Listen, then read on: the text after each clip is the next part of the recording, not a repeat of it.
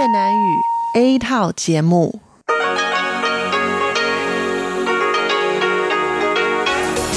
Đây là Đài Phát thanh Quốc tế Đài Loan RTI.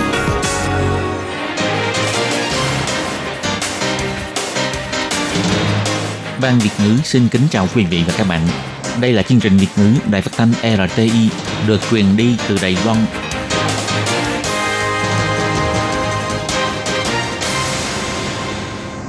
Các bạn thân mến, Hải Ly xin chào các bạn. Hôm nay thứ Bảy, ngày 27 tháng 4 năm 2019, tức ngày 23 tháng 3 âm lịch năm kỷ hợi. Hoan nghênh các bạn đến với chương trình phát thanh của Ban Việt ngữ, Đài phát thanh quốc tế Đài Loan RTI với các nội dung như sau. Mở đầu là bản tin thời sự Đài Loan, bài chuyên đề. Tiếp theo là các chuyên mục tiếng Hoa cho mỗi ngày, theo dòng thời sự và sau cùng là chuyên mục Thế hệ trẻ Đài Loan. Để mở đầu cho chương trình, trước hết, Hải Ly xin mời các bạn theo dõi nội dung các tin tóm lược của bản tin thời sự Đài Loan hôm nay. Tổng thống Thái Anh Văn và cựu Thủ tướng Lại Thanh Đức cạnh tranh kịch liệt. Thủ tướng Tô Trinh Sương hy vọng hai người cùng hợp sức mới tạo được hiệu quả tốt nhất Mỹ tiết lộ thông tin chiến hạm của Pháp đi xuyên qua eo biển Đài Loan. Theo học giả của Pháp, đây là chiêu trò chính trị. Đề xướng ủng hộ truyền thông địa phương của ứng viên tranh cử Tổng thống Mỹ gốc Đài Loan Andrew Yang thu hút sự chú ý. Trại hè sáng tạo khởi nghiệp dành cho thanh niên hướng Nam mới sẽ tuyển 100 người, thời hạn báo danh tới hết ngày 30 tháng 4. Theo đoàn thể bảo vệ môi trường, phải xử lý vấn đề chất thải hạt nhân trước rồi mới bàn tiếp có nên tái khởi động nhà máy điện hạt nhân hay không. Sân bay Đào Viên là sân bay đầu tiên ở châu Á đưa dịch vụ người máy, chatbot vào hoạt động để phục vụ hành khách. Các bạn thân mến, và bây giờ Hải Ly xin mời các bạn đến với nội dung chi tiết của bản tin thời sự Đài Loan hôm nay. Cựu Thủ tướng Lại Thanh Đức phát livestream trên Facebook bày tỏ công tác sơ tuyển ứng viên tranh cử tổng thống của Đảng Dân Tiến vẫn chưa được xác định mà đã đề cập vấn đề ai bắt cặp với ai để ra tranh cử tổng thống và phó tổng thống sẽ khiến công chúng xã hội thắc mắc nghi ngờ rằng có phải Đảng Dân Tiến đang chia chác quyền lợi sẽ làm mất đi sự tín nhiệm của xã hội đối với đảng này.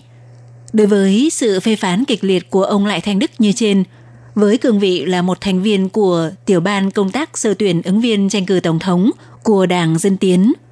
Vào ngày 27 tháng 4, Thủ tướng Tô Trinh Sương cho biết hai ứng cử viên tranh cử tổng thống, trong đó một người là đương kim tổng thống, một người muốn trở thành tổng thống, nhất định phải thể hiện tầm cao. Ông Tô Trinh Sương nói, không phải chỉ cần thắng tại vòng sơ tuyển trong nội bộ đảng mà cần phải thắng cử tuyệt đối không nên tâm trạng hóa trong quá trình này, không nên gây ảnh hưởng tới bầu không khí hợp tác trong vòng sơ tuyển ứng viên. Ông hy vọng hai người nên hợp sức mới đạt được hiệu quả tốt nhất. Theo quan chức của Mỹ cho thông tấn xã Reuters biết, chiến hạm Verdemir của Pháp đi xuyên eo biển Đài Loan vào đầu tháng 4 vừa rồi. Và do tàu của các quốc gia châu Âu ít khi đi qua vùng biển này. Vì vậy, sau sự việc này, Trung Quốc đã bày tỏ sự phản đối với Pháp. Khi trả lời tờ báo Le Figaro, chủ nhiệm chương trình Á Châu của Viện Nghiên cứu Monte của Pháp cho biết, từ trước tới nay, tàu của Pháp đi ngang qua eo biển Đài Loan đều không có vấn đề gì cả. Nhưng Trung Quốc muốn thể hiện sức mạnh của lực lượng hải quân tại khu vực Tây Thái Bình Dương, vì vậy đã có sự cảnh báo như vậy đối với nước Pháp lần này. Theo nhà học giả Matthew Duchaten của Pháp cho biết, thông tin chiến hạm của Pháp đi xuyên eo biển Đài Loan được phía Mỹ tiết lộ cho phương tiện truyền thông. Đối với nhà cầm quyền Washington mà nói, đó là một chiêu trò chính trị để mọi người thấy được rằng ngày càng có nhiều các quốc gia đứng về cùng một trận tuyến với nước Mỹ, ủng hộ sự tự do hàng hải. Còn đối với việc Pháp liệu có biết trước việc này hay không thì lại là chuyện khác. Theo bài viết cũng chỉ ra, tàu bè của Pháp thường đi ngang qua các hòn đảo có tranh chấp ở khu vực Nam Hải, chỉ có điều không cố ý như Mỹ mà thôi. tàu quân sự Mỹ không hề e ngại khi tiến vào khu vực 12 hải lý của những hòn đảo này, nên đã gây sự bất mãn của Trung Quốc. Còn nguyên tắc của Pháp là trên danh nghĩa bảo vệ quyền tự do hàng hải trên biển, cũng có nghĩa là chỉ đi ngang qua vùng biển này không có tính tấn công. Sau cùng bài viết cũng đề cập máy bay chiến đấu và tàu chiến của Trung Quốc nhiều lần đi vòng quanh Đài Loan. Cuối tháng 3 vừa rồi, Đài Loan cũng vừa mới bày tỏ phản đối việc máy bay chiến đấu Trung Quốc bay vượt đường trung tuyến ở eo biển Đài Loan và nhằm vào đúng dịp Trung Quốc tăng cường gây sức ép cho Đài Loan. Vì vậy phía Mỹ đã nỗ lực thể hiện sự ủng hộ về quân sự đối với Đài Loan. Sau khi cựu Phó Tổng thống Mỹ Joe Biden tuyên bố ra tranh cử Tổng thống khóa 2020, Đảng Dân Chủ Mỹ đã có 20 đảng viên tham dự sơ tuyển ứng viên tranh cử Tổng thống. Từ tháng 11 năm 2017, doanh nhân người Mỹ gốc Đài Loan Andrew Yang Dương An Trạch đã bắt đầu tranh thủ để được nội bộ đảng đề cử.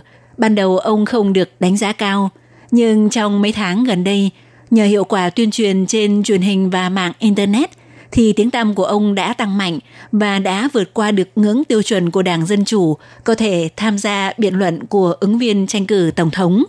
Ông Andrew Yang năm nay 44 tuổi, lấy khẩu hiệu tranh cử là lấy nhân tính làm hàng đầu và cảnh báo việc trí tuệ nhân tạo cũng như tự động hóa có khả năng gây tác động đến công ăn việc làm của người dân. Đồng thời, ông cũng chủ trương đảm bảo mức thu nhập cơ bản UBI cho toàn dân – hàng tháng phát 1.000 đô la Mỹ cho những người Mỹ đã đủ 18 tuổi. Chính kiến đậm nét chủ nghĩa xã hội như vậy của ông đã gây không ít tranh luận. Ngoài ra thì ờ, ý tưởng về chính sách chấn hưng ngành truyền thông tin tức của ông Andrew Yang gần đây cũng gây sự thu hút. Trang web tìm hiểu đầu ra của giới truyền thông Nieman Lab thuộc quỹ Nieman Foundation trường đại học Harvard, Mỹ cũng có bài viết chuyên đề giới thiệu về chính kiến này của ông – theo ông Andrew Yang đề xướng, chính phủ Mỹ sẽ trả lương cho 535 phóng viên có kinh nghiệm dày dặn và đạt chuẩn, phải cử họ tới làm việc tại các cơ quan truyền thông báo chí của các bang, căn cứ theo tỷ lệ số ghế của các nghị sĩ do các bang bầu chọn vào Hạ viện Liên bang Mỹ. Ví dụ như có 55 nghị sĩ đến từ bang California. Mỗi một khu bầu cử sẽ có ít nhất một phóng viên do chính phủ phái cử – những phóng viên tham gia kế hoạch này mỗi năm sẽ được cấp 100.000 đô la Mỹ với nhiệm kỳ 4 năm. Theo ông Andrew Yang chỉ ra, mục đích của kế hoạch này là giúp cho tất cả mọi nơi trên toàn nước Mỹ đều có những tin tức thời sự có chất lượng tốt để người dân có thể nắm bắt rõ thông tin về sự vận hành của chính phủ, thúc đẩy tiêu chuẩn phát triển cao hơn cho nền dân chủ. Theo bài viết cũng chỉ ra, Lý tưởng chủ yếu của ông Andrew Yang là do chính phủ liên bang hỗ trợ cho các phương tiện truyền thông địa phương đang rơi vào tình cảnh khó khăn về vận hành. Khả năng ông được Đảng Dân Chủ đề cử mặc dù không cao, nhưng do tiếng tăm ngày càng tăng lên, nếu ông giành được tư cách tham gia biện luận sơ tuyển ứng viên tranh cử tổng thống, thì ý tưởng về chính sách truyền thông của ông sẽ có cơ hội được càng nhiều người biết đến hơn – Để thúc đẩy phong trào sáng tạo khởi nghiệp hướng năm mới của các trường học, năm nay Sở Phát triển Thanh niên Bộ Giáo dục lập kế hoạch tổ chức chạy hè sáng tạo khởi nghiệp dành cho thanh niên hướng năm mới. Vào dịp hạ tuần tháng 7, sẽ tổ chức hai đợt chạy hè tại Trường Đại học Khoa học Kỹ thuật Đài Loan và Trường Đại học Khoa học Kỹ thuật Cao Hùng. Dự định sẽ xét tuyển khoảng 50 sinh viên người Đài Loan và 50 sinh viên đến từ các quốc gia hướng nam mới đang theo học tại các trường cao đẳng, đại học của Đài Loan. Thời hạn báo danh đến thứ ba tuần tới ngày 30 tháng 4. Hiện đã thu hút hơn 300 học sinh sinh viên đăng ký báo danh, trong đó có sinh viên thuộc 8 quốc gia hướng nam mới. Hoạt động này cũng cho mời rất nhiều các chuyên gia của giới doanh nghiệp tới giảng dạy với các nội dung đào tạo cần thiết cho khởi nghiệp như tư duy thiết kế, thiết lập mô hình thương mại, phân tích thị trường, chiến lược tiếp thị, khai thác phát triển sản phẩm và trình bày báo cáo để kêu gọi vốn, truyền đạt cho học viên các nội dung phụ đạo hướng dẫn khởi nghiệp chi tiết cụ thể. Theo Giám đốc Sở Phát triển Thanh niên Hoàng Lạc Ninh cho biết, đợt chạy hè tại Trường Đại học Khoa học Kỹ thuật Đài Loan sẽ diễn ra trong thời gian từ ngày 21 đến ngày 28 tháng 7. Sẽ tuyển 60 ứng viên, còn đợt chạy hè tại trường Đại học Khoa học Kỹ thuật Cao Hùng dự định sẽ tuyển 40 ứng viên. Nội dung chương trình của hai đợt chạy hè là không giống nhau, bà Hoàng Lạc Ninh nói. Đối với trường Đại học Khoa học Kỹ thuật Cao Hùng, do vấn đề có tính khu vực, thì chương trình chủ yếu sẽ thiên về sáng chế. Do vậy, có khả năng sẽ phong phú hơn về hình thức. Còn trường Đại học Khoa học Kỹ thuật Đài Loan thì khá mạnh về mảng thiết kế và kiến trúc hoặc có một số đề án những sản phẩm phục vụ nhu cầu đời sống. Học sinh, sinh viên các trường cao đẳng đại học trên toàn Đài Loan và học sinh, sinh viên của 18 quốc gia hướng Nam mới – trong đó gồm những học sinh, sinh viên đến từ các quốc gia hướng Nam mới hiện đang theo học tại Đài Loan đều có thể báo danh có thể báo danh tham dự xét tuyển đợt chạy hè tại trường Đại học Khoa học Kỹ thuật Đài Loan theo đường link pse.is gạch chéo G696T. Còn đợt tại trường Đại học Khoa học Kỹ thuật Cao Hùng hãy báo danh theo đường link pse.is gạch chéo G7 XGU và khi báo danh phải gửi kèm video clip dài từ 1 đến 2 phút, trong đó dùng tiếng Anh tự giới thiệu về bản thân. Bà Hoàng Lạc Ninh nói, tốt nhất nên đề cập tới kế hoạch nghề nghiệp của bản thân bạn hiện nay và ý tưởng khởi nghiệp sơ bộ của bạn. Bà Hoàng Lạc Ninh cũng cho biết, tới khi đó sẽ ghép sinh viên các nước khác nhau vào chung nhóm để các bạn cùng nhau lập đề án khởi nghiệp nhóm đạt giải nhất ngoài tiền thưởng thì sắp tới còn được phụ đạo tư vấn từ xa để hướng tới ước mơ khởi nghiệp. Đài Loan sử dụng điện hạt nhân đã 40 năm nhưng vẫn chưa có địa điểm chôn chất thải hạt nhân phù hợp, mà hiện vẫn để tại nhà máy điện hạt nhân và trên đảo Lan Dữ. Trong khi chất thải hạt nhân vẫn chưa tìm được bãi chôn vĩnh viễn – thì lại có người lớn tiếng hô hào sử dụng điện hạt nhân. Các đoàn thể ủng hộ điện hạt nhân cũng nêu hai đề án bỏ phiếu toàn dân về việc tái khởi động nhà máy điện hạt nhân số 4 và về việc sử dụng điện hạt nhân đạt tới một tỷ lệ nhất định. Vào ngày 27 tháng 4, Phó trưởng điều hành của Quỹ Công dân Địa cầu Thái Trọng Nhạc trả lời cho biết, Đài Loan đã có chất thải hạt nhân rồi. Toàn thế giới khi tiến hành chọn địa điểm bãi trôn chất thải hạt nhân vĩnh viễn – thì đều rất coi trọng trong việc trao đổi thông tin với công chúng xã hội và việc công khai thông tin. Nhưng cách làm của Đài Loan từ trước tới nay là không có bất cứ sự trao đổi nào hết.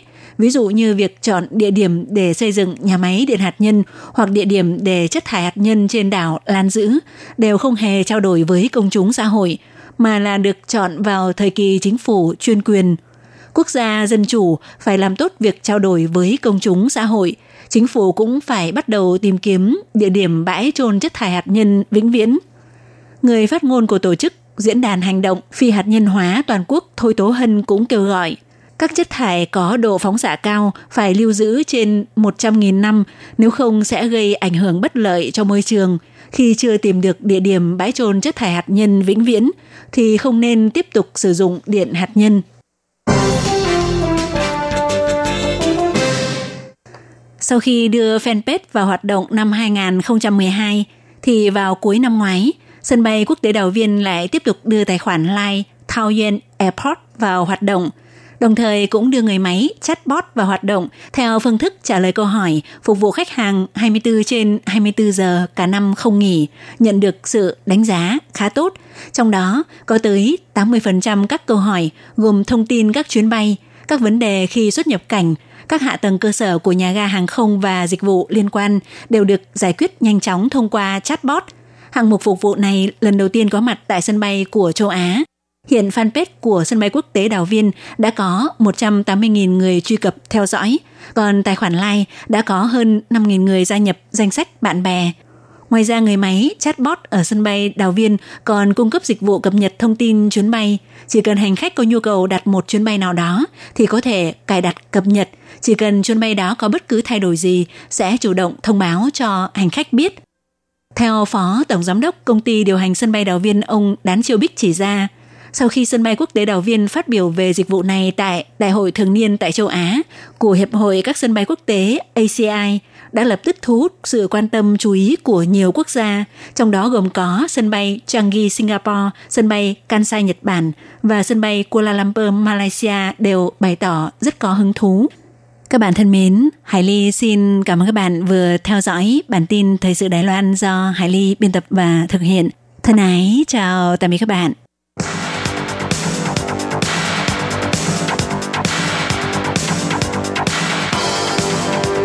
Đây là đài phát thanh quốc tế Đài Loan RTI, truyền thanh từ Đài Loan. Mời các bạn theo dõi bài chuyên đề hôm nay.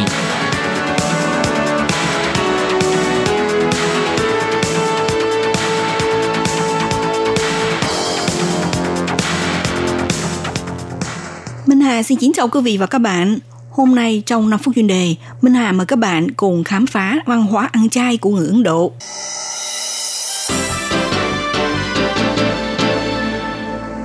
Trong văn hóa ẩm thực của Ấn Độ, đa số người dân đều có thói quen ăn chay do ảnh hưởng bởi tôn giáo và văn hóa của địa phương. Theo Cục Thống kê Ấn Độ thực hiện thăm dò và những số liệu do Sở Hộ Chính thuộc Bộ Nội chính Ấn Độ công bố trước đây, số lượng người ăn chay ở Ấn Độ đạt từ 23% đến 37% trong tổng dân số toàn quốc, đứng đầu dân số ăn chay trên thế giới. Người Ấn Độ ăn chay đa số do đặt dưới quy định về tôn giáo và ý thức xã hội gây áp lực nên có xu hướng ăn chay. Tuy nhiên lại tùy theo tín ngưỡng khác nhau và dân số ở các tỉnh có sự nhận thức khác nhau để quyết định có nên ăn chay hay không.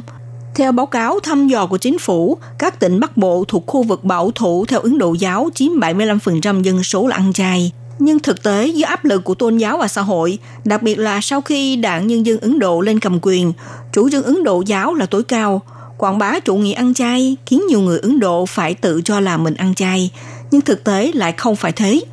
Chuyên gia nhân loại học người Mỹ Bamuri Najaran và nhà kinh tế học Ấn Độ Sura Jacob thực hiện cuộc nghiên cứu cho biết có một lượng lớn bằng chứng cho thấy dưới áp lực của văn hóa và chính trị, tỷ lệ người không ăn chay đã tăng hơn con số thực tế. Một tín đồ theo Ấn Độ giáo ở Delhi tập yoga nhiều năm nói thẳng rằng, mặc dù thầy dạy yoga liên tục tuyên truyền việc ăn chay phù hợp theo tôn trị của yoga cũng như giáo điều của Ấn Độ giáo, Trước mắt thì giáo anh ta mặc dù có ăn chay, tuy nhiên ngoài những ngày có liên quan với tôn giáo thì mới ăn chay, còn lại những ngày khác thì đều ăn mặn như thường. Chính vì vậy, nhân viên nghiên cứu ước tính cân nhắc đến việc có một số người Ấn Độ vì chịu áp lực tôn giáo nên nói dối là ăn chay. Nhưng thực tế, người theo chủ nghĩa ăn chay chỉ chiếm khoảng 20% dân số Ấn Độ.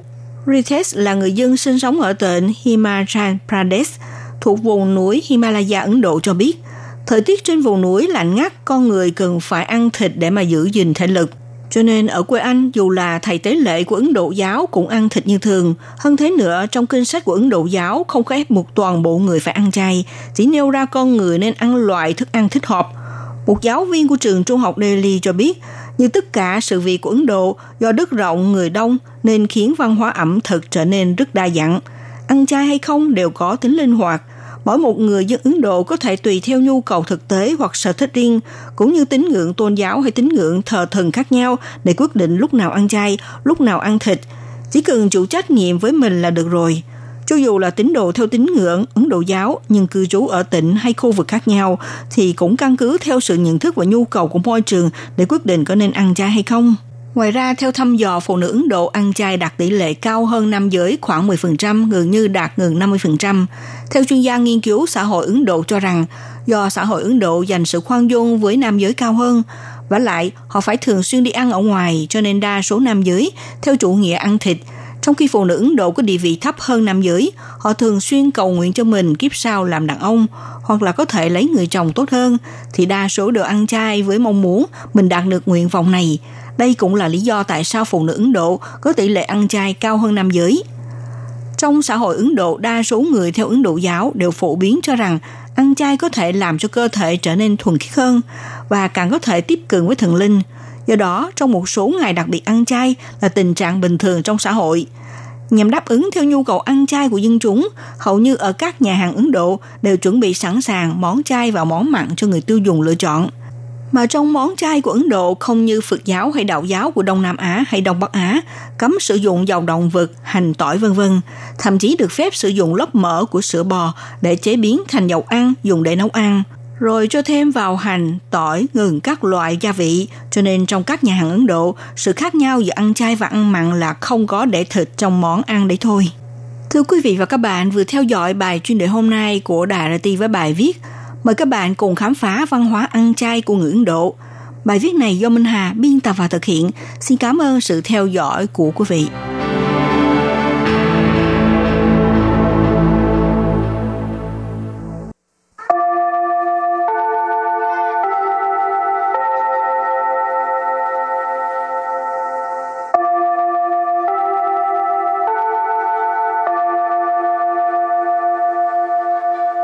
Xin mời quý vị và các bạn đến với chuyên mục Tiếng Hoa cho mỗi ngày do Lệ Phương và Thúy Anh cùng thực hiện.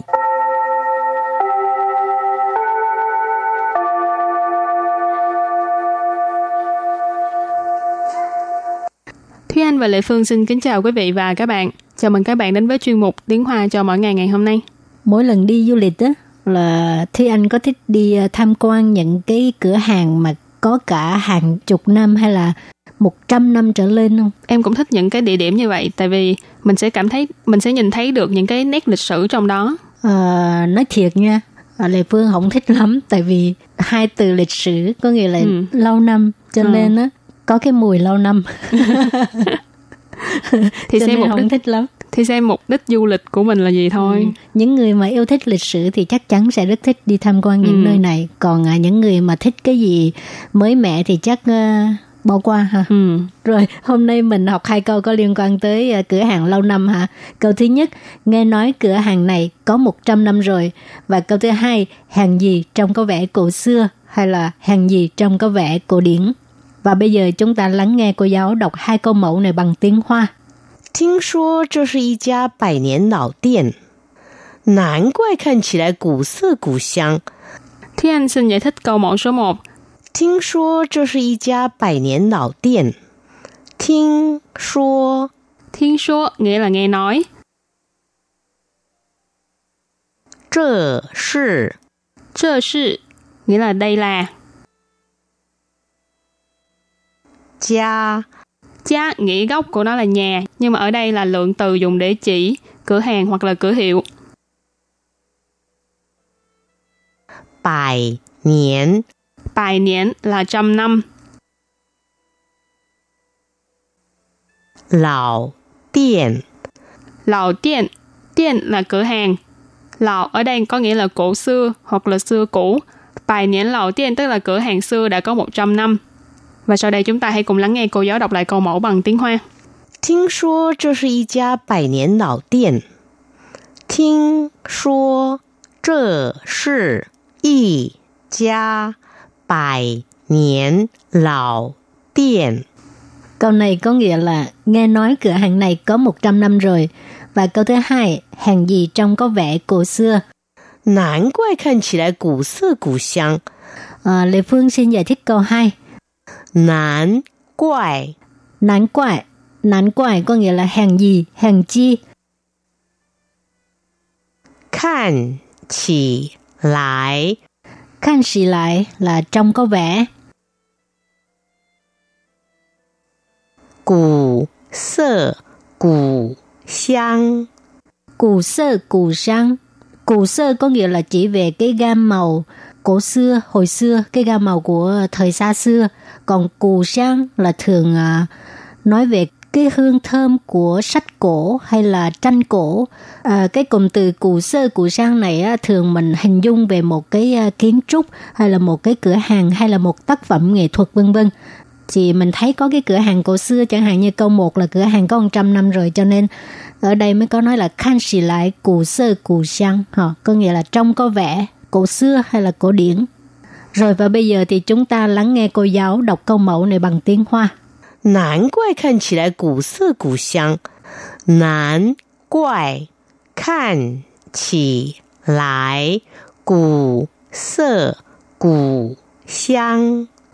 Câu vừa rồi là hàng gì trông có vẻ cổ xưa. Và sau đây chúng ta hãy cùng đến với phần từ vựng mở rộng.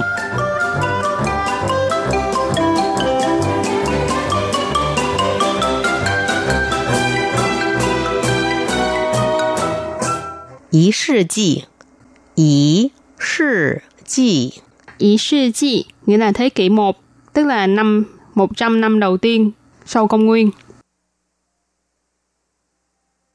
Y giả tử Y giả tử Y giả tử tức là chỉ à, 60 năm ha. Ở đây y là một giả, tức là giả y bình tinh là giả. Có nghĩa mình dịch ra tỷ giáp đó. Y giả tử 60 năm. 新创公司，新创公司， Xin创公司 nghĩa là công ty startup hoặc là công ty khởi nghiệp. Và bây giờ đặt câu cho các từ vựng mở rộng. Từ thứ nhất, ý sư chi, tức là thế kỷ 1 ha. Công nguyên y niên y月一日到一百年十二月三十一日的这一段时间被称为一世纪。 公元一年一月一日到一百年十二月三十一日的这一段时间被称为一世纪。có nghĩa là à, ngày 1 tháng 1 năm 1 năm công nguyên ha cho đến ngày 31 tháng 12 năm 100 thì trong cái khoảng thời gian này á được gọi là thế kỷ 1. Công nguyên tức là công nguyên, y niên tức là năm 1, ý yue tức là tháng 1. Nó ngược lại cái cái cái ngữ pháp ngược, ngược lại với tiếng Việt ha các bạn. Ý yue tức là tháng 1 chứ không phải một tháng, một tháng là y cái yue. Ý rư tức là ngày 1, tao là tới ha. Ý bài nền tức là năm 100, sự ơ yue là tháng 12, Sáng sự ý rư tức là ngày 31. Cho y toàn xí chen tức là trong cái khoảng thời gian này, ờ, uh, bị 称 vậy là được uh, được xem là được xưng là ý sư chỉ 100 năm, à, thế kỷ 1. Và đặt câu với từ kế tiếp là ít giá tử là 60 năm. 这家钟表是一间已经经营超过一甲子的老店。这家钟表是一间已经经营超过一甲子的老店. Câu này có nghĩa là cửa hàng đồng hồ này là cửa hàng đã kinh doanh hơn 60 năm. 这家 gia là lượng từ dùng để chỉ cửa hàng hoặc là cửa hiệu hoặc là công ty. Cho nên 这家 là cửa hàng này. Trung biểu là đồng hồ. Trung là dùng để chỉ đồng hồ treo tường. Biểu là đồng hồ đeo tay. Y chén, chén là lượng từ dùng để chỉ căn nhà hoặc căn hộ hoặc là căn phòng. Dì chiến nghĩa là đã. Kinh diễn là kinh doanh. Y giả zi là 60 năm. Lào tiện, nãy mình có giải thích là cửa hàng xa xưa. Cho nên câu này ghép lại là cửa hàng đồng hồ này là cửa hàng đã kinh doanh hơn 60 năm. Rồi và đặt câu cho từ cuối cùng. Xin chọn công sư. Xin ở đây có nghĩa là mới ha. Còn soạn có nghĩa là soạn gì? Sáng tạo đó ha. Một cái công ty ờ, mới khởi nghiệp thì ờ, đa phần những cái công ty này á, là cái nhân sự rất là ít chỉ khoảng 3 tới 5 người ha. Và là xin soạn công sư. Rồi bây giờ xin đặt câu nha. Xin soạn công sư. Sự cho 全球很夯的讨论话题。新创公司是这几年全球很夯的讨论话题。Công ty khởi nghiệp là đề tài thảo luận rất là sôi nổi trên toàn cầu trong nhiều năm nay.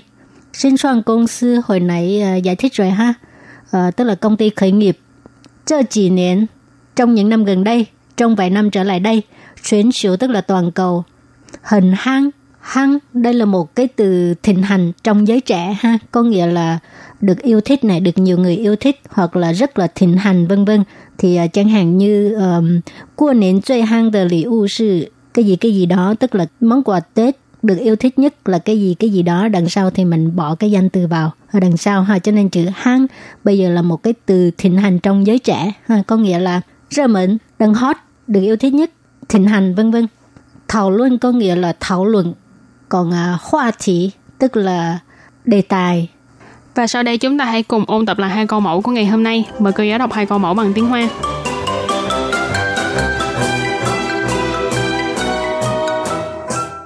听说这是一家百年老店。听说这是一家百年老店。 Câu này có nghĩa là nghe nói cửa hàng này có 100 năm rồi. Và câu thứ hai, hàng gì trông có vẻ cổ xưa. Nán quài khăn chỉ lại cổ xưa cổ xăng.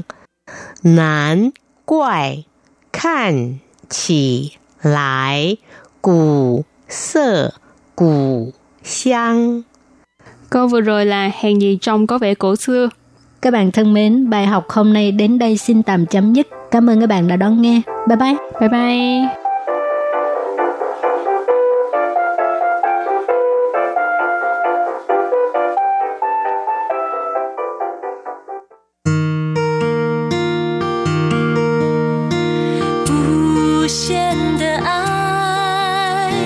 Quý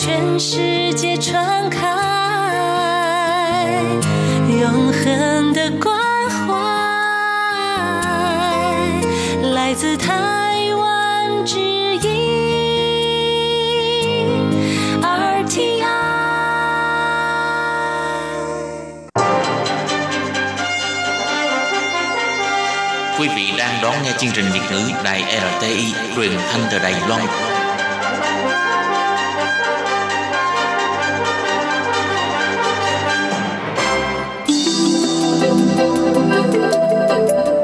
Chào mừng quý vị đến với chuyên mục Theo dòng thời sự do Minh Hà thực hiện.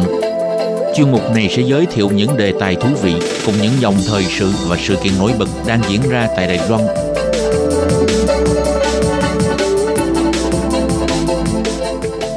we have seen and taken a picture of a black hole. Here it is.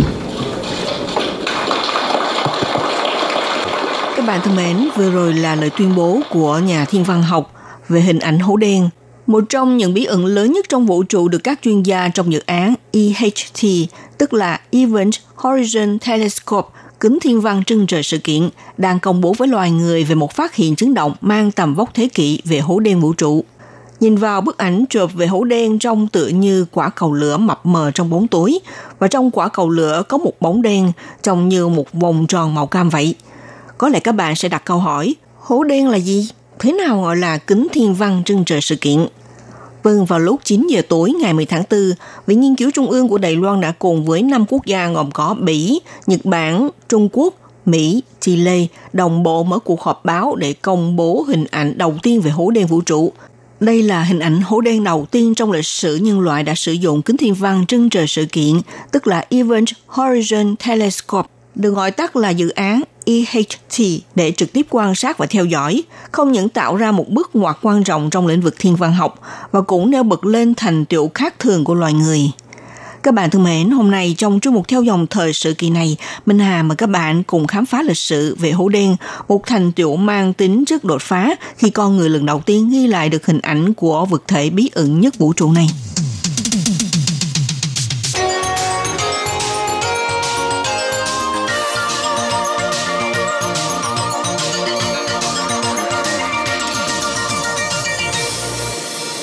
Vào ngày 10 tháng 4 vừa qua, các chuyên gia trong dự án Event Horizon Telescope kính thiên văn trưng trời sự kiện, gọi tắt là dự án EHT, đã chính thức công bố một phát hiện trứng động mang tầm vóc thế kỷ về hố đen vũ trụ. Nói cách khác, bức ảnh đầu tiên trong lịch sử về hố đen vũ trụ đã lộ diện. Thực tế, dự án EHT đã được khởi động từ năm 2006 để tạo ra bức ảnh đầu tiên trong lịch sử về cái gọi là hố đen vũ trụ. Đây vốn được xem là điều cực kỳ khó khăn, vì hố đen sở hữu lực hấp dẫn cực kỳ lớn, cho phép nó hút được cả ánh sáng vào trong. Để giải quyết được câu chuyện này, nhóm chuyên gia trong dự án EHT đã quan sát khu vực trưng trời sự kiện Event Horizon là ranh giới trước khi một vật trước bị hố đen hút gọn và không thể quay trở lại được nữa. Được biết là theo Viện trưởng Viện Nghiên cứu Trung ương của Đài Loan, ông Liêu Tuấn Trí nêu ra, hố đen là một vật thể đen hoàn toàn, ánh sáng không thể thoát ra từ hố đen. Đường biên của hố đen được gọi là trưng trời sự kiện, mà kính thiên văn trưng trời sự kiện gọi tắt là EHT là một dự án hợp tác quốc tế do các nước trên thế giới thành là một đài quan sát gồm có 8 kính viễn vọng có đường kính nối kết thành chiếc kính viễn vọng lớn nhất trên trái đất. Mục đích của dự án là muốn lấy được hình ảnh hố đen đầu tiên trong lịch sử. Ông Lưu Tuấn Chỉ nhấn mạnh, kết quả nghiên cứu của dự án EHG do con người lần đầu tiên có thể từ trong lý luận của vũ trụ để minh chứng sự tồn tại của hố đen. Cơ quan thiên văn của Viện Nghiên cứu Trung ương tham gia vào công tác quan sát nằm trong dự án EHG này đã tiến hành nhiều năm, là một trong những thành viên chính của dự án. Đặc biệt là vào năm 2018 tại dự án kính viễn vọng Tô Canh Lan, Greenland Telescope được xây dựng tại Bắc Cực cũng có sự tham gia của Đài Loan, cùng góp phần vào việc nâng cao độ phân giải tăng gấp 10 lần. Đây là sự đóng góp giá trị nhất của Đài Loan dành cho cộng đồng quốc tế. Ông Lưu Tuấn Trí cho biết như thế này. 中央研究院天文所不仅是世界世界望远镜 EHT 计划的主要成员， Ông Lưu Tuấn Chí cho hay cơ quan thiên văn của Viện Nghiên cứu Trung ương là thành viên chính trong dự án EHG, cũng là đối tác của Đài Thiên văn Đông Á, coi như là chúng tôi chiếm giữ hai ghế trong 13 thành viên này. Đồng thời trong dự án EHG này thì Viện Nghiên cứu Trung ương cũng phụ trách công tác xây dựng và vận chuyển của bốn kính viễn vọng. Thông qua cuộc họp báo này, chúng tôi mong muốn đưa ra thông điệp với người dân Đài Loan là đất nước đã nắm giữ một vai trò trong công trình khám phá khoa học quan trọng của thế kỷ. Theo Asada Keiji, Phó nghiên cứu viên Sở Thiên văn của Viện Nghiên cứu Trung ương cho biết, với những dụng cụ hiện có thực tế không thể nào chụp được bản thân của hố đen, bởi vì hố đen là một vật thể đen kín hoàn toàn. Tuy nhiên chúng ta sẽ thông qua kỹ thuật chụp bóng tối của hốc đen này mà có thể chứng minh được sự tồn tại của hố đen vì trong hố đen sẽ hình thành một làn sóng trọng lực khổng lồ khi ánh sáng chịu ảnh hưởng của trọng lực cực kỳ mạnh của nó và quay lệch sang một bên thì sẽ tạo nên bóng tối hay là hình bóng trên một nền sáng. Xong đưa hình chiếu này tạo thành bức ảnh. Đây chính là mục đích của kính thiên văn trưng trời sự kiện. Do đó, kính thiên văn trưng trời sự kiện là dùng để chụp được hình bóng của hố đen. Trong dự án Kính Thiên Văn trưng trời sự kiện tức là EHT cùng hướng đến hai siêu hố đen khổng lồ trong vũ trụ. Đầu tiên là Sagittarius A, nằm trong trung tâm giải ngân hà của chúng ta. Nó có khối lượng lớn gấp 4 triệu lần mặt trời, nằm cách trái đất của chúng ta là 26.000 năm ánh sáng. Thứ hai là M87, nằm tại trung tâm thiên hà Virgo A ở cạnh trái đất nó có khối lượng gấp 3,5 triệu lần mặt trời, cách trái đất chúng ta là 54 triệu năm ánh sáng. Để lấy được hình ảnh của hai hố đen này cũng khó ngang ngửa việc bạn từ mặt đất mà muốn chụp ảnh quả bóng tennis nằm trên cung trăng vậy. Quả bóng ấy lại còn bị vùi dưới một lớp bụi dày.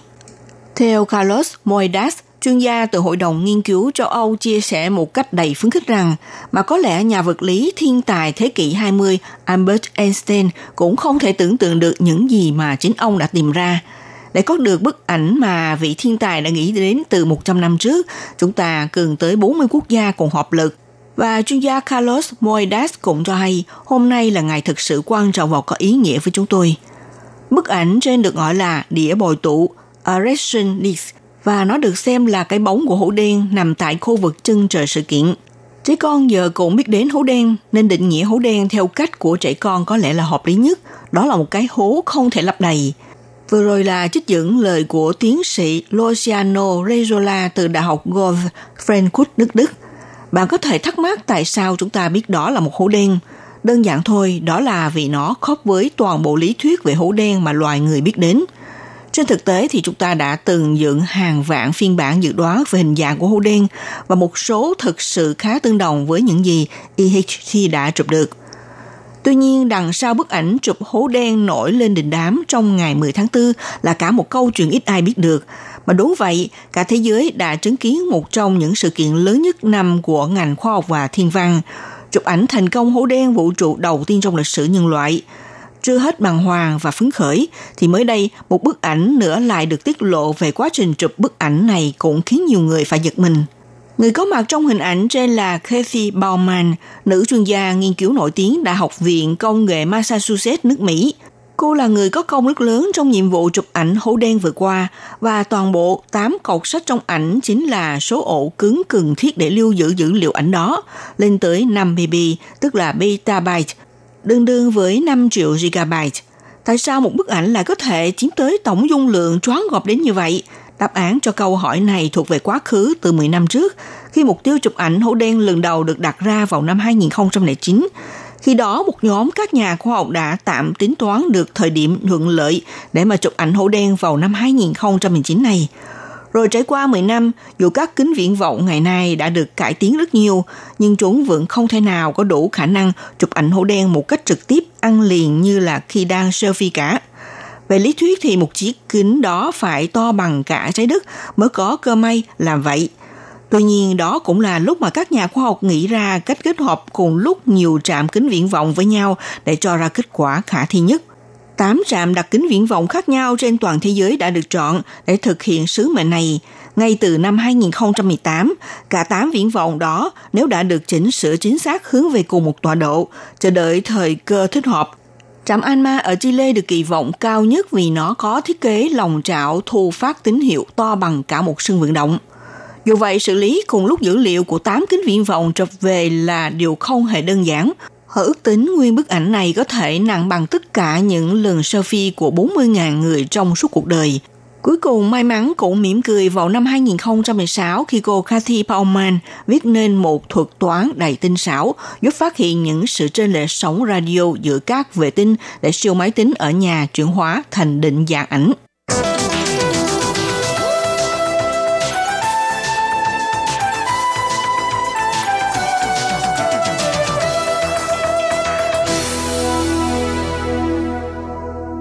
Các bạn thân mến, sau khi bức ảnh đầu tiên về hố đen được lộ diện trên thế giới, không những đánh dấu một mốc ngoặt quan trọng trong ngành thiên văn học và cũng là thành tựu phi thường của con người. Nhưng bạn có biết hố đen là gì không? Tại sao giữ một vai trò quan trọng như thế? Vừa qua, Viện Nghiên cứu Trung ương của Đài Loan đã sắp xếp ra một loạt vấn đáp để trả lời sự thắc mắc của mọi người. Câu hỏi đầu tiên là thế nào là Event Horizon chân trời sự kiện? Hố đen là một vật thể không đáy, ánh sáng phát ra bên trong không thể thoát ra ngoài. Mặt miên nằm phía trong của hố đen được gọi là trưng trời sự kiện. Trưng trời sự kiện có kích cỡ bằng Rev Fortune bằng 1,5 ARS và kích thước của vùng bóng tối. Hố đen được chụp lần này có đường kính là 40 tỷ km, to hơn trái đất 3 triệu lần, trong khi đường kính của trái đất là 12.742 km và hố đen thì nằm cách chúng ta nhiều nghìn tỷ km. Kính Thiên Văn Trưng Trời Sự Kiện tức là một dự án hợp tác quốc tế với tôn chỉ là phải chụp được bức ảnh hổ đen đầu tiên trong lịch sử. Câu hỏi thứ hai trong dự án Kính Thiên Văn Trưng Trời Sự Kiện đã áp dụng kỹ thuật nào để chụp được bức ảnh của hổ đen vũ trụ? Loài người chưa bao giờ từng mắt nhìn thấy lỗ đen bởi nó hấp thụ mọi ánh sáng xung quanh của nó. Chính vì vậy, cách duy nhất để khám phá lỗ đen chính là nghiên cứu vùng không gian xung quanh chúng. Chương trình Event Horizon sử dụng kỹ thuật giao thoa với đường cơ sở rất dài, bằng cách là kết hợp các kính viễn vọng vô tuyến trên toàn thế giới, trong đó nhiều anten độc lập cách xa hàng chục nghìn km được điều phối, cùng quan sát và ghi lại dữ liệu trong cùng một thời điểm, tạo thành mạng lưới kính thiên văn khổng lồ có đường kính tương đương đường kính trái đất. Kính thiên văn ảo này làm tăng độ phân giải góc đến mức đủ quan sát cấu trúc lớn của vùng bao quanh trưng trời sự kiện. Trưng trời sự kiện là biên phía trong của không gian thời gian ở một điểm kỳ dị – Tất cả các loại vật trước nếu nằm dưới giới hạn này, kể cả các sóng điện từ, gồm cả ánh sáng, đều không thể vượt ra ngoài để đến với người quan sát. Câu hỏi thứ ba, hố đen vũ trụ thực sự tồn tại hay không? Dự án kính tiền vàng trưng trời sự kiện là hướng tới mục tiêu chứng minh sự tồn tại của hố đen. Nhiệm vụ này sẽ đóng góp vào việc kiểm chứng thuyết tương đối tổng quát của Einstein. Nếu như kết quả quan trắc khẳng định được thuyết tương đối, thì tiêu biểu rằng sự phát triển khoa học của con người đi theo con đường chính xác, nhưng nếu như có kết quả không phù hợp với lý thuyết, như thế thì những kiến thức và lý thuyết hiện tại của con người phải do sự đổi lại. Trong nhiều thập niên có người đưa ra nhiều giả thiết về hố đen cũng như hình dạng thực sự của nó. Trước ngày 10 tháng 4, tất cả những hình ảnh về hố đen đều chỉ là giả tưởng, do các nhà khoa học xây dựng dựa trên các dữ liệu thu thập được từ không gian. Hố đen được hiểu là một vật thể thiên văn tiêu thụ tất cả vật chất và bức xạ trong phạm vi ảnh hưởng của nó – về mặt vật lý thì một hố đen được xác định bởi sự hiện diện của một điểm kỳ dị, tức là một vùng không gian giới hạn bởi trưng trời sự kiện, trong đó một độ khối lượng, năng lượng trở nên vô hạn và không thể áp dụng các định luật vật lý thông thường. Câu hỏi thứ tư, Đài Loan nắm giữ vai trò thế nào trong chương trình nghiên cứu hố đen vũ trụ? Sau nhiều năm sử dụng hình ảnh mô phỏng, các nhà khoa học cuối cùng đã tìm ra chân dung thực sự của hố đen. Vật thể được cho là có khả năng tiêu hóa mọi vật chất trong vũ trụ. Trong công nghệ giúp chụp bức ảnh đầu tiên về hố đen, các nhà khoa học thuộc dự án EHG đã sử dụng 8 kính viễn vọng trên khắp thế giới, tạo ra một kính thiên văn ảo có kích thước bằng trái đất để thu thập hình ảnh về hố đen.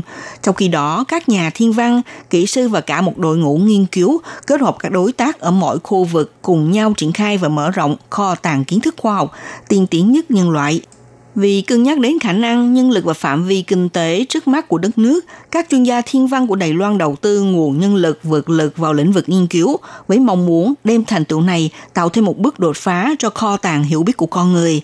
Là một thành viên trong lĩnh vực thiên văn học, Đài Loan sẽ tích cực đem hết mọi cống hiến giá trị nhất cho cộng đồng quốc tế. Các bạn thân mến, trong một theo dòng thời sự của ngày hôm nay nói chuyện về hố đen vũ trụ, đến đây cũng xin được tạm ngừng nha. Minh Hà xin kính chào tạm các bạn và hẹn gặp lại các bạn cũng trên làn sóng này vào buổi phát kỳ sau.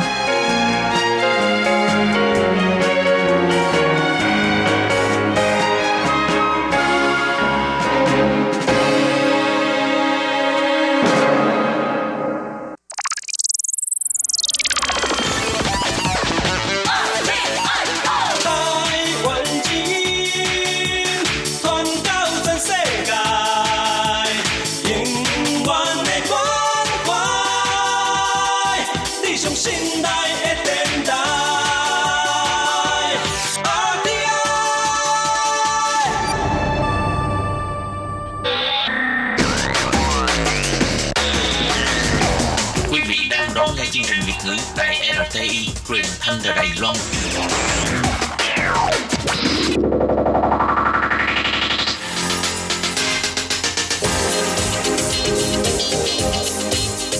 Chào mừng các bạn đến với chuyên mục Thế hệ trẻ Đài Loan do Tường Vi thực hiện.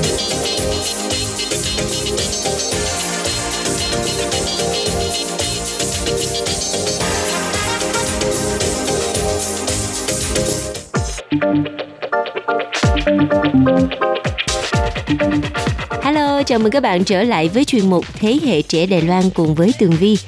Tuần trước thì à, đến với chuyên mục là bạn Đỗ Quang Thịnh. Bạn chia sẻ với chúng ta về à, phong trào đi làm hướng dẫn viên du lịch của các bạn sinh viên Việt Nam đang à, học tập tại Đài Loan. Có thể nói đây là một nghề rất là thú vị, vừa đi chơi vừa kiếm tiền nhưng mà liệu có phải ai cũng có thể hoàn thành tốt được công việc này hay không? Thì à, sau đây xin mời các bạn tiếp tục lắng nghe à, những chia sẻ của bạn Quang Thịnh à, được tích lũy từ quá trình mà bạn à, à làm hướng dẫn viên du lịch trong một khoảng thời gian khá dài. Và ngay sau đây thì à, xin mời các bạn cùng trở lại với buổi trò chuyện giữa Tường Vi và bạn Đỗ Quang Thịnh. Vì việc công việc hướng dẫn viên là một trong những công việc à, phải được bắt đầu từ cái việc mình yêu thích cái nghề này tại vì đây là một cái nghề mà nó hơi hơi bị nhiều người đánh giá là sướng. À, ăn nhà hàng ngủ ở khách sạn à, đi ra đường thì có tài xế riêng chở. Chuyện này đi tham quan. Nhưng mà thật sự ở phía sau nó là một trong những cái quá trình rất là cực khổ và phải là trao dồi kiến thức rất là nhiều. Ừ. à, mình để có thể là cầm cái mic trên xe giới thiệu 5 phút 10 phút về cảnh điểm hay về con người về văn hóa thì nó phải uh, chuẩn bị trước uh, cả tháng ừ. rất là nhiều thời gian đó thì uh, để làm muốn làm hướng dẫn viên thì uh, theo ý kiến riêng của bản thân thịnh thì uh, thứ nhất là các bạn phải yêu nghề và có cái tính hiếu khách với những người lạ ừ. rồi sau đó thì mình phải là trao dồi về kiến thức địa lý ừ.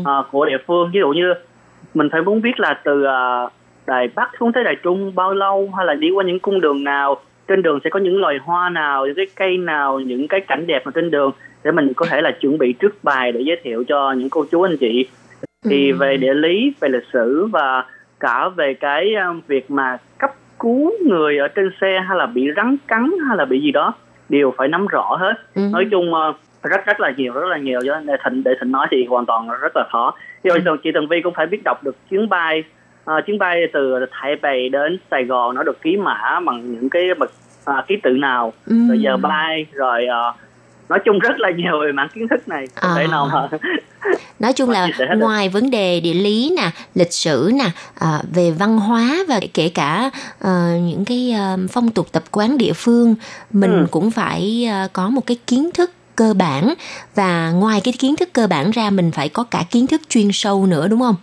Dạ chính xác chính xác. Ừ. Khi à, mà Thịnh à, vào nghề và sau khi mà Thịnh trở thành là một người gọi là quản lý, à, hướng dẫn viên du lịch và thiết kế các sản phẩm du lịch thì trong công ty của Thịnh có những cái bạn sinh viên Việt Nam họ đi làm hướng dẫn viên du lịch thì họ thường về nói với Thịnh những cái khó khăn của họ thì Thịnh cho họ những cái lời khuyên như thế nào nè? khách du lịch có rất là nhiều những đối tượng khác nhau cũng như là những đối tượng thì họ sẽ có được có mỗi cái ờ, cái sở thích có mỗi cái kiến thức và có một cái cách nhìn nhận về một vấn đề khác nhau nữa. Đó thì cùng một vấn đề đó thì các bạn nếu mà chưa gặp qua cái nhóm khách này họ muốn nghe về cái gì hay là họ mình phải thuyết minh về cái gì thì ờ, các anh chị đi trước sẽ là hỗ trợ. Nó ví dụ như em thấy khách mà là những cô chú thường là giảng viên hay gì đó của những trường đại học đến đây á thì các em nên uh, nghiên cứu nhiều về lịch sử về về văn hóa thì uh, tại vì cô chú nghe về những cái mảng mà họ có nghiên cứu mà ừ. cho thì uh, đây cũng là một trong những cái mà cho các bạn hướng dẫn viên thêm uh, cái kiến thức chứ uh, các bạn cứ nói hoài những điều mình biết thì nó trở thành một cái nhàm chán À. thể phải nói những cái gì mà người khác họ muốn nghe Ừ. họ thích thú thì Đúng cái đây rồi. cũng là một trong những cái tạo nên cái uh, cái tích cực trong cái công việc làm hướng dẫn viên và, và đặc biệt là hướng dẫn viên là một trong những cái cơ hội được tiếp xúc rất là nhiều những cái cơ hội mới. Ví dụ như uh, trong mỗi cuộc đời của mình á, thì uh, mỗi cái vai diễn mình chỉ diễn một lần. Nhưng mà trên xe phải gặp 20 người 30 người thì cùng một cái giai đoạn đó họ đều diễn ra rất là nhiều vai diễn khác nhau. Ví dụ một người thì trong khi thất bại trong công việc như thế nào đó thì họ chia sẻ với mình ờ, trong những buổi ờ, ăn cơm hay là những buổi tối về ờ, đi bộ đi dạo hay chạy đêm đó họ sẽ chia sẻ ô ngày xưa cô chú làm những cái nghề này thấy nó vậy vậy vậy. Thì khi mà mình tiếp xúc được nhiều người thì đây cũng là những cái bài học mà rất là đáng giá và hầu như không thể nào mà dùng tiền để mua được. Tại vì khi mà họ cảm thấy thân thiện với mình thì Ừ. họ mới chia sẻ những cái thất bại. Mình à, mình biết được tại vì sao họ thất bại rồi do đó mình né tránh được những cái này. À. thì đây cũng là một trong những cách để cho thành công rất là tốt cho những bạn nào mà tích cực và à, tiếp xúc và tiếp cận những cái những cái người mà chịu chia sẻ như thế Ờ, có nghĩa là những cái kinh nghiệm cuộc sống của tất cả các đối tượng khách du lịch cũng trở thành một cái tài sản cho các hướng À, dẫn viên du lịch đúng không? dạ đúng rồi chị À, vậy thì à, hiện tại thì cái đội ngũ hướng dẫn viên du lịch à, sinh viên Việt Nam tại Đài Loan có đông không à, Quang Thịnh? theo em được biết thì à, cũng khá đông cũng khá đông ngoài à, những người việt những người hoa biết tiếng việt lưu lót ra thì à, cái à, thành phần thứ hai mà nhiều đó chính là tân di dân người việt mình tại đây. À, thì cũng rất là đông. Và cái thành phần mà trẻ hơn nữa chính là cái à, du học sinh người việt mình tại đài loan. Thì cái thành phần trẻ này cũng cực kỳ đông. Ừ. và thì những cái bạn trẻ đi hay làm hướng dẫn thì cũng có được cái cái lợi nhưng cũng có cái nó hơi bị bất cập. À, là những cái gì nào? Bạn có thể chia sẻ không? ví dụ như là những bạn sinh viên á thì ờ, khi mà mình đã có bằng chính thức á thì mình sẽ là hoạt động trong đúng cái giờ quy định của bộ lao động À, ngoài ra thì các bạn này á thì ờ, khi mà chị đi đoàn á thì chị phải là đi 4 ngày hoặc 5 ngày phải ở Ừ. khách sạn chung với khách ừ. thì ờ, các bạn sinh viên không có cái gánh nặng là phải quay về gia đình phải ờ, ờ, chăm sóc gia đình hay gì đó thì các bạn rất là thoải mái về mảng này à, Nhưng có nghĩa thoải mái, có nghĩa là thoải mái về mảng thời gian đúng không? Đúng đúng rồi chị đúng rồi chị Ừ. nhưng mà ngược lại thì do cái cái tuổi còn trẻ và cái sự va chạm với cuộc sống bên ngoài nó chưa đủ nhiều thì đôi lúc thì à, không thể kiềm chế được bản thân hay đôi lúc Ừ. mình chưa đủ cái kiến thức hay gì đó để à, đó thì à, cũng rất là hạn chế về cách giải quyết những vấn đề mà khó khăn xảy ra trên xe trên tour À, chẳng hạn như một cái tình huống nào mà gần đây à, đoàn du lịch của Thịnh gặp phải nè. À, à, cũng có một số các bạn mắc những cái lỗi rất là dễ thương ví dụ như là do cái ờ, cái mảng tôn giáo thì mỗi người có một tôn giáo khác nhau thì cũng có nhiều du khách rất là hớm hỉnh đi ngang qua những đường cao tốc á cái chị chỉ tay ấy con con bên tay trái là những cái gì ạ? Là một ngôi miếu mà nhưng mà do cái tôn giáo thì nó rất là phong phú thì các bạn này cũng không có trả lời được cô chú. Thì đó thì cô chú uh, cũng uh, cũng về complain trong những cái thư góp ý cũng uh, nhắc nhở hướng dẫn viên là yêu cầu dẫn viên nên trau dồi thêm nhiều hơn kiến thức về tôn giáo gì đó. Cũng có một số bạn mắc lỗi rất là nặng ví dụ như là à, và những cái lỗi nặng chẳng hạn như là cái việc mà bất đồng quan điểm với khách về chính trị hay là về những cái ờ, việc trên xe và gây gỗ với khách thì những cái lỗi này cực kỳ nặng. Tại vì à, mình là người đi làm phục vụ thì cái tôi của mình phải đặt thấp xuống một tí và mình phải đặt được cái à, cái tính chất của công việc và cái sự hoàn thành tour lên hàng đầu đó thì nếu như mà bất à, mình có sự bất đồng trong ngôn ngữ hay là bất đồng về cái tôn giáo hay chính trị gì đó thì mình à, nên tránh thảo luận về cái mảng này và mình nên giới thiệu về những cái mảng khác như à, có thể là kết nối về ẩm thực hay là về văn hóa con người. Thì à, cái các bạn dẫn viên sẽ dễ lấy được điểm từ những khách hàng du lịch khó tính này hơn. Ừ. và nếu như gặp trường hợp các bạn mà cái gửi khách gì đó thì à, đây là sẽ là bị họ complain khách complain về công ty và cái cái thiệt vẫn là chịu vật nhân viên tại mình là người đi phục vụ mà. Cho đó thì có thể là nhiều công ty họ không dám mời những hướng dẫn viên mà cái tính quá nóng cái tôi họ quá cao. Đó thì cũng rất là ảnh hưởng về tương lai của các bạn. Ồ, ờ, thưa các bạn, thực ra thì cái nghề hướng dẫn viên du lịch à, là một trong những nghề mà rất là áp lực bởi vì mỗi ngày mình phải đối mặt với ờ, biết bao nhiêu người, mỗi người mỗi tính mà, giống như là làm À. dâu trăm họ vậy phải không? Dạ đúng rồi Ừ, cho nên là một khi mà à, mình không phục vụ tốt cho khách thì khách người ta sẽ nói về công ty thì đúng là mình phải bị kiểm điểm hay là mình có bị trừ lương không Quang Thịnh? Ờ, thì đa số sẽ sẽ không trừ lương À. số không trừ lương tại vì à, cái lương là cái quy định của công ty À. nhưng mà đa số là phải là viết một cái tờ trường trình hay là kiểm điểm tại lý do tại vì sao hay là địa điểm thời gian gì đó Ờ, cái phải tường trình lại công việc. Tại vì khi mà hướng nhiên tường trình lại việc như thế thì ờ, ở công ty ờ, thịnh hoặc là những anh chị khác ở công ty thì mới biết được cái vấn đề của đó là đúng hay sai và mình không biết cách giải quyết để có một cái lời xin lỗi ha để có một cái lời nói như thế nào nó hợp lý từ phía công ty Việt Nam cũng như khách từ Việt Nam. À, Quang Thịnh ơi, theo như bạn chia sẻ thì từ khi mà à, chính sách ừ, từng năm tiếng được à, Ờ, thực hiện thì mảng du lịch Đài Loan trở nên rất là hot đối với người Việt Nam. Như vậy ờ, chắc là sẽ ờ, có rất là nhiều các bạn sinh viên đều muốn đi làm du lịch đúng không? thực sự thì cũng có rất là nhiều các bạn sinh viên đi muốn đi làm du lịch tại vì cái việc du lịch là một trong những cái mà nó có cái tính uh, áp lực cao rồi nó tạo ra một cái cái cái cái hiệu ứng và một cái, ờ, cái thú từ các bạn trẻ. Có nghĩa là mình phải chinh phục được bản thân phải chinh phục được người khác à, phải chinh phục được những cái kiến thức mình còn hạn chế mà. Ngoài ra thì cái ngành du lịch cũng là một trong những ngành mà có cái cái thu nhập cũng ờ, khá khá hay cao hơn những cái ngành à, ngành khác. Ừ. theo thịnh nghĩ như thế.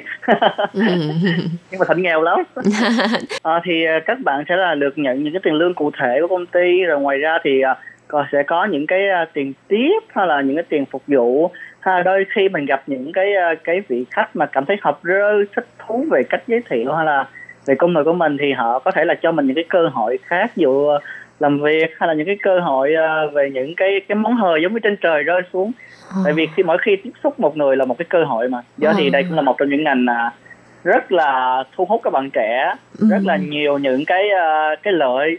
Nhưng mà nó cũng cũng có cái hại tại vì ngành du lịch là một trong những ngành mà không mang tính chất ổn định À. tại vì mình phải phụ thuộc vào tính chất khách hàng Ừ. ờ, mùa rồi tính chất về thời tiết khí hậu chính trị hay là bệnh dịch À, thưa các bạn như bạn Quang Thịnh chia sẻ thì à, ngành du lịch à, sẽ kiếm được à, một cái à, thu nhập khá là tốt nhưng mà nó lại không có um, ổn định lúc có lúc không tùy theo mùa ha Tuy nhiên, à, ngành này cũng mang lại rất là nhiều điều thú vị cho các bạn sinh viên trẻ bởi vì với sức trẻ thì là thích à, đi đây đi đó, vừa đi chơi mà vừa kiếm được à, tiền, lại vừa học tập thêm rất là nhiều những kiến thức khá là thú vị phải không Quang Thịnh?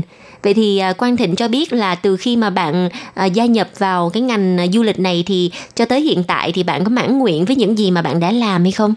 đối với thịnh thì cái cái cuộc sống nó có rất là nhiều cái mục tiêu khác nhau còn Ừ. mãn nguyện thì nói chung đến giai đoạn hiện tại thì cảm thấy cũng rất là vui với công việc này còn mãn nguyện thì mình còn phải à, phấn đấu thêm nhiều mục tiêu khác nữa À, và trong thời gian tới thì Quang Thịnh có những cái kế hoạch nào mới hay không? tại vì cũng có ờ, nghiên cứu để ờ, tìm hiểu thêm một số lĩnh vực khác để phát triển tại vì nếu mà một cái ờ, trứng mà chỉ đặt trong một cái rổ như thế thì nó rất là nguy hiểm. Để trật tay rớt cái rổ lại hết trứng. Cho thì thành cũng đang nghiên cứu một cái lĩnh vực khác. Nhưng mà cái này là bí mật. Vâng thưa các bạn, à, rất là cảm ơn những lời chia sẻ vô cùng chân thành của à, bạn Quang Thịnh. Xin chúc cho Quang Thịnh sẽ gặt hái thêm được nhiều thành công trong công việc của bạn và sớm đạt được những mong ước, những kế hoạch trong tương lai của bạn nha rồi chúc chị Tường Vi cũng như các bạn thính giả nghe đài thế hệ trẻ ha cũng như các bạn trẻ đang hoạt động trong ngành du lịch cũng như là những ngành khác dồi dào sức khỏe và đặc biệt thì à, về mảng du lịch nếu mà các bạn nào cần thêm những ờ, thông tin về ờ, du lịch thì cũng có thể là liên hệ riêng với Quang Thịnh à, Thịnh nếu mà Thịnh biết thì Thịnh sẽ uh, cung cấp những thông tin cho các bạn Vâng thưa các bạn, à, vậy thì à, chuyên mục Thế hệ trẻ Đài Loan xin tạm dừng tại đây. Cảm ơn sự chú ý lắng nghe của các bạn. Hẹn gặp lại trong chuyên mục tuần sau cũng vào giờ này nha. Bye bye. ce n'est rien qu'une mode d'autres qui en profitent sans l'aimer.